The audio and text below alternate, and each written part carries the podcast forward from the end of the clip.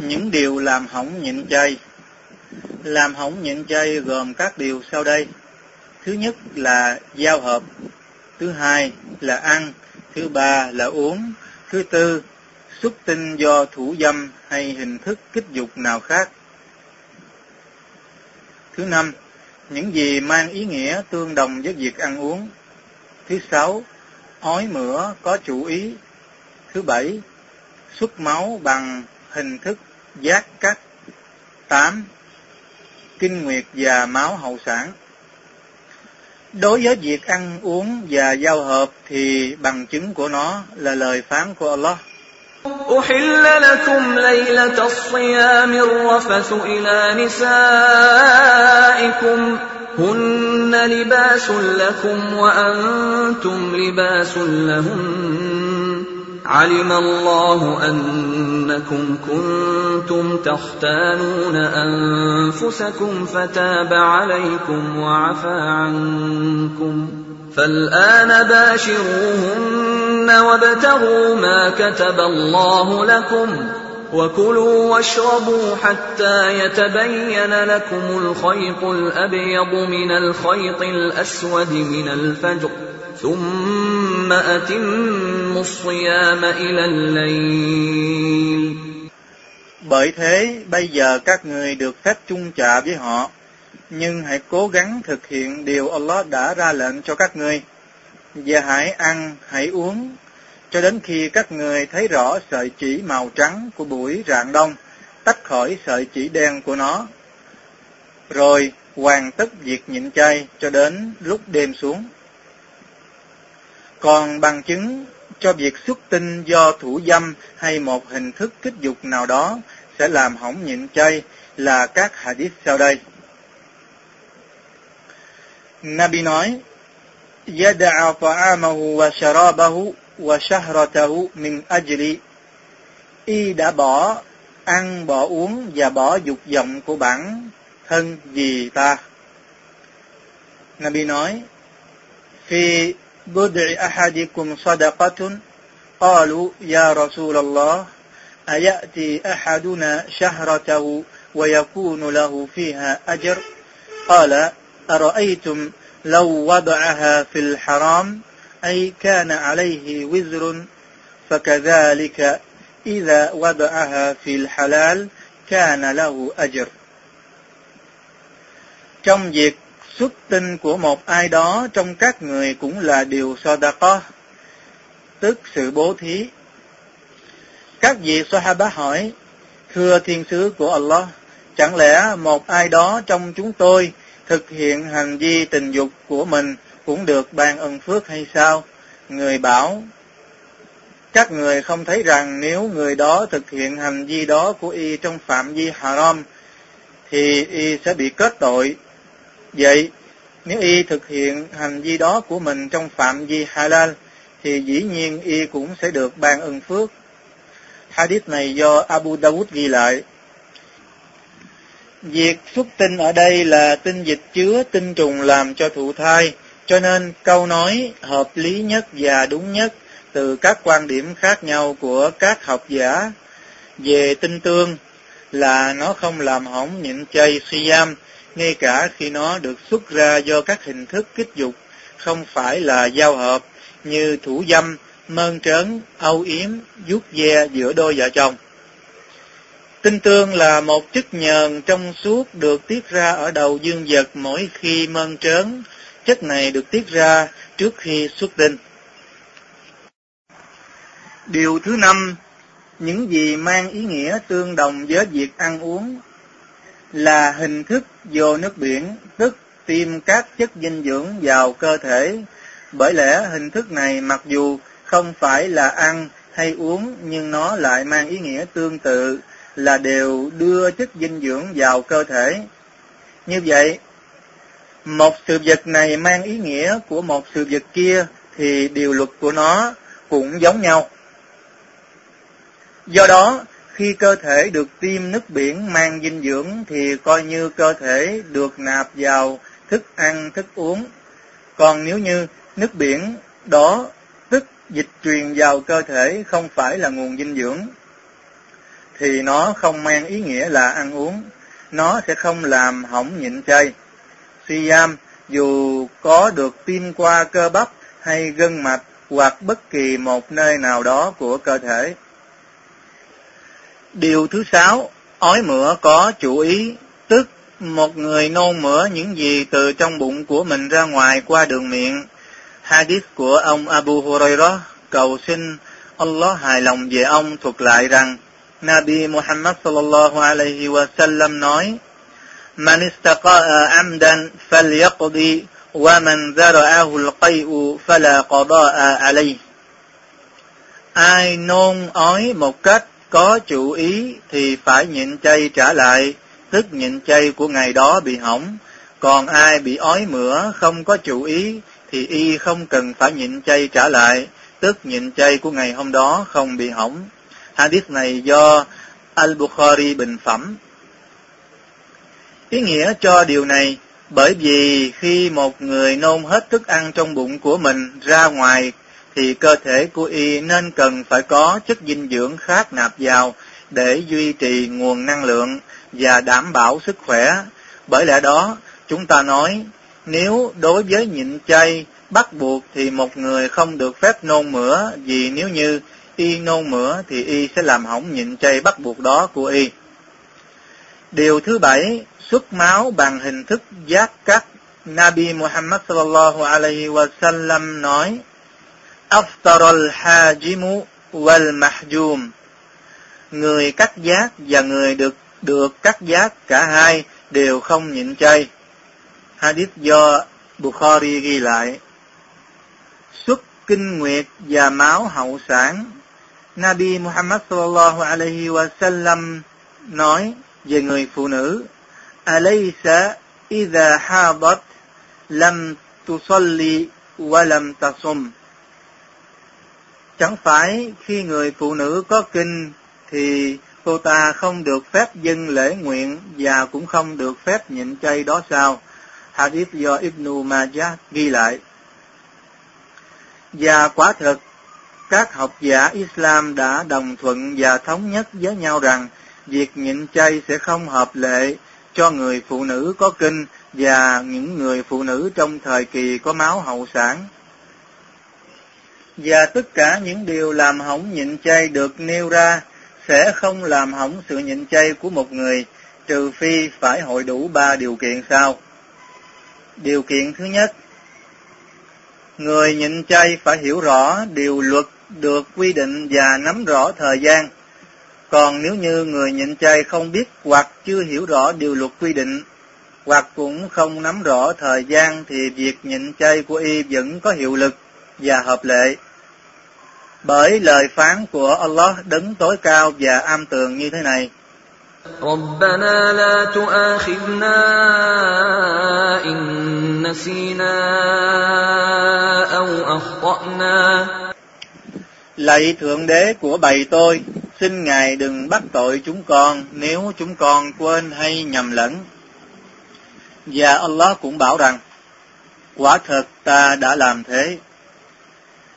Và trong câu kinh khác, Ngài phán: وَلَيْسَ عَلَيْكُمْ جُنَاحٌ فِيمَا أَخْطَأْتُمْ بِهِ وَلَكِنْ مَا تَعَمَّدَتْ قُلُوبُكُمْ.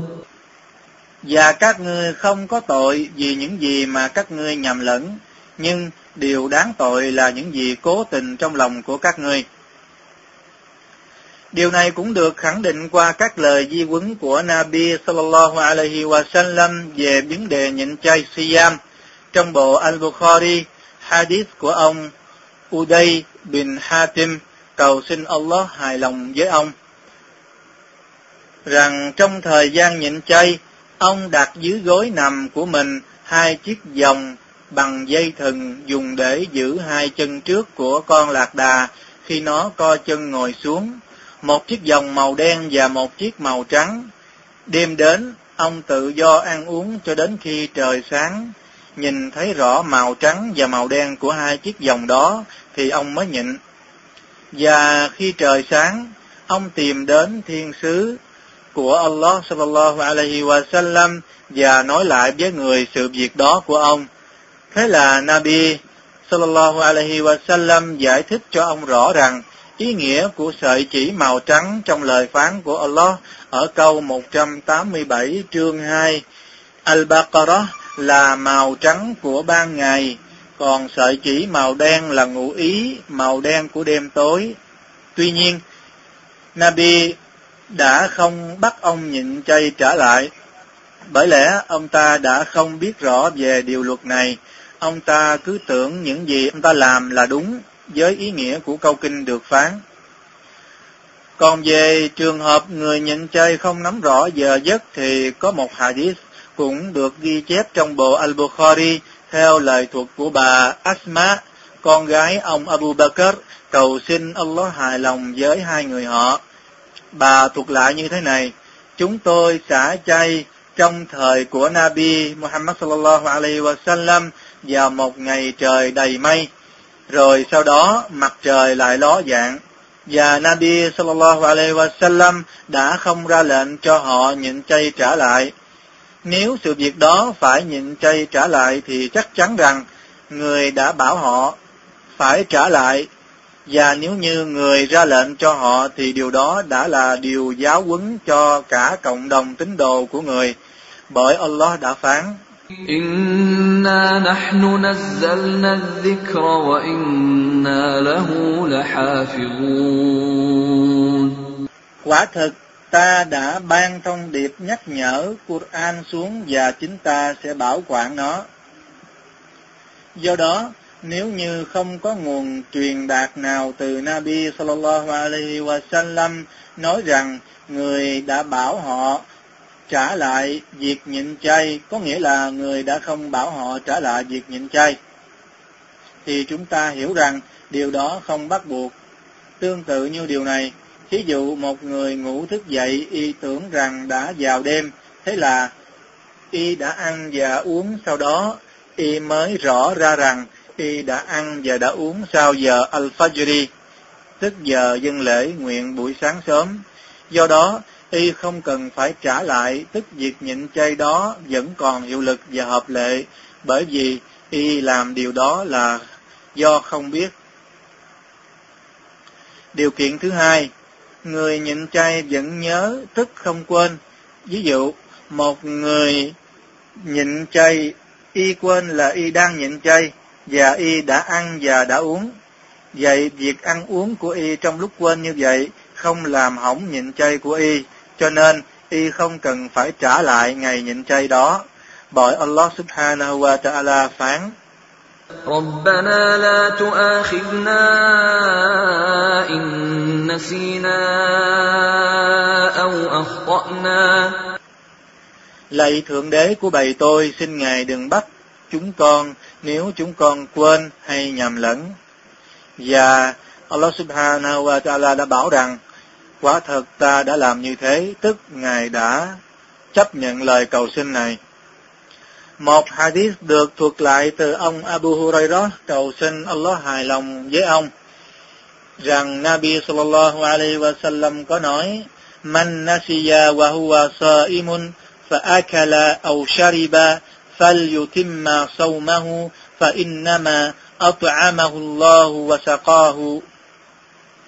Người nào quên trong khi đang nhịn chay mà lỡ ăn và uống thì hãy tiếp tục hoàn tất cuộc nhịn chay của mình, bởi thật ra Allah chỉ muốn cho y được ăn và uống mà thôi. Hadith do Al-Bukhari ghi lại. Điều kiện thứ ba, sự định tâm, có nghĩa là người nhịn chay có quyền tự do lựa chọn và quyết định nhịn chay hay thôi nhịn chay. Nếu như y không thể tự do lựa chọn và quyết định thì việc nhịn chay đó của y không có hiệu lực, có hiệu lực và hợp lệ cho dù y bị cưỡng ép hay không bị cưỡng ép, bởi Allah subhanahu wa ta'ala đã phán bảo về sự cưỡng ép, bỏ đạo để trở thành người kafir như thế này: من كفر بالله من بعد إيمانه إلا من أكره وقلبه مطمئن مؤمن بالإيمان إلا من أكره وقلبه مطمئن بالإيمان ولكن من شرح بالكفر صدرا فعليهم غضب فعليهم غضب من الله ولهم عذاب عظيم. Ai phủ nhận Allah sau khi đã tin tưởng, ngoại trừ ai là những người bị ép buộc, trong lúc tấm lòng của y còn vững chắc với đức tin, còn kẻ nào dỗ ngực tuyên bố không tin tưởng thì sẽ đón nhận sự giận dữ của Allah và sẽ chịu một sự trừng phạt rất lớn. Nếu như việc bỏ đạo được thông cảm thì được thông cảm khi bị ép buộc thì những việc làm khác phải được ưu tiên hơn mới là hợp lẽ. Nabi Muhammad sallallahu alaihi wasallam có nói: Inna Allah rafa'a an ummati al-khata wan-nisyan wa mastukrihu alayh. Quả thực Allah sẽ thông cảm cho các tín đồ của ta về những gì mà họ nhầm lẫn, quên và bị ép buộc. Hadith do Al-Tirmidhi ghi lại. Qua hadith này thì chúng ta biết rằng nếu như bụi bay vào mũi của người nhịn chay và y nếm thấy được mùi vị của nó trong cuống họng, rồi nó rơi vào trong dạ dày của y, thì y sẽ không bị hỏng nhịn chay của mình, bởi vì y không có chú ý cho sự việc đó. Tương tự như vậy, nếu như một người nhịn chay bị ép buộc phải xả chay mà y không thể kháng cự lại được, thì việc nhịn chay vẫn còn hiệu lực và hợp lệ, mặc dù y đã ăn và đã uống, bởi vì trường hợp này là y không có sự lựa chọn. Cũng tương tự như vậy, một ví dụ khác nữa là một người nhịn chay xuất tinh trong lúc y đang ngủ thì việc nhịn chay của y vẫn còn hiệu lực và hợp lệ, vì lúc ngủ y không có chú ý cho sự việc đó. Và cũng như vậy, một người phụ nữ đang nhịn chay nhưng bị chồng của cô ép buộc phải giao hợp thì việc nhịn chay của cô lúc bấy giờ vẫn còn hiệu lực và hợp lệ, tức không bị hỏng, vì cô ta không có chú ý trong sự việc này. Và đến đây, một vấn đề bắt buộc chúng ta phải hiểu và nhận thức, đó là khi một người làm hỏng việc nhịn chay của mình bằng việc giao hợp vào ban ngày của tháng Ramadan, và việc nhịn chay là bắt buộc với y, thì y phải gánh chịu năm điều sau đây. Thứ nhất là phải bị tội. Thứ hai, bắt buộc y phải tiếp tục nhịn chay nốt ngày hôm đó. Thứ ba, ngày nhịn chay đó của y bị hỏng hoàn toàn. Thứ tư, y phải nhịn chay trả lại. Thứ năm, y phải chịu phạt kaffara. Kaffara có nghĩa là giải phóng tự do cho một người nô lệ. Nếu như ở thời không có nô lệ hoặc không có khả năng thì phải nhịn chay hai tháng liên tiếp. Nếu không có khả năng nhịn chay hai tháng liên tiếp thì phải bố thí thức ăn cho sáu mươi người có hoàn cảnh khó khăn. Đó là xong phần thuyết giảng về những điều làm hỏng sự nhịn chay của chúng ta.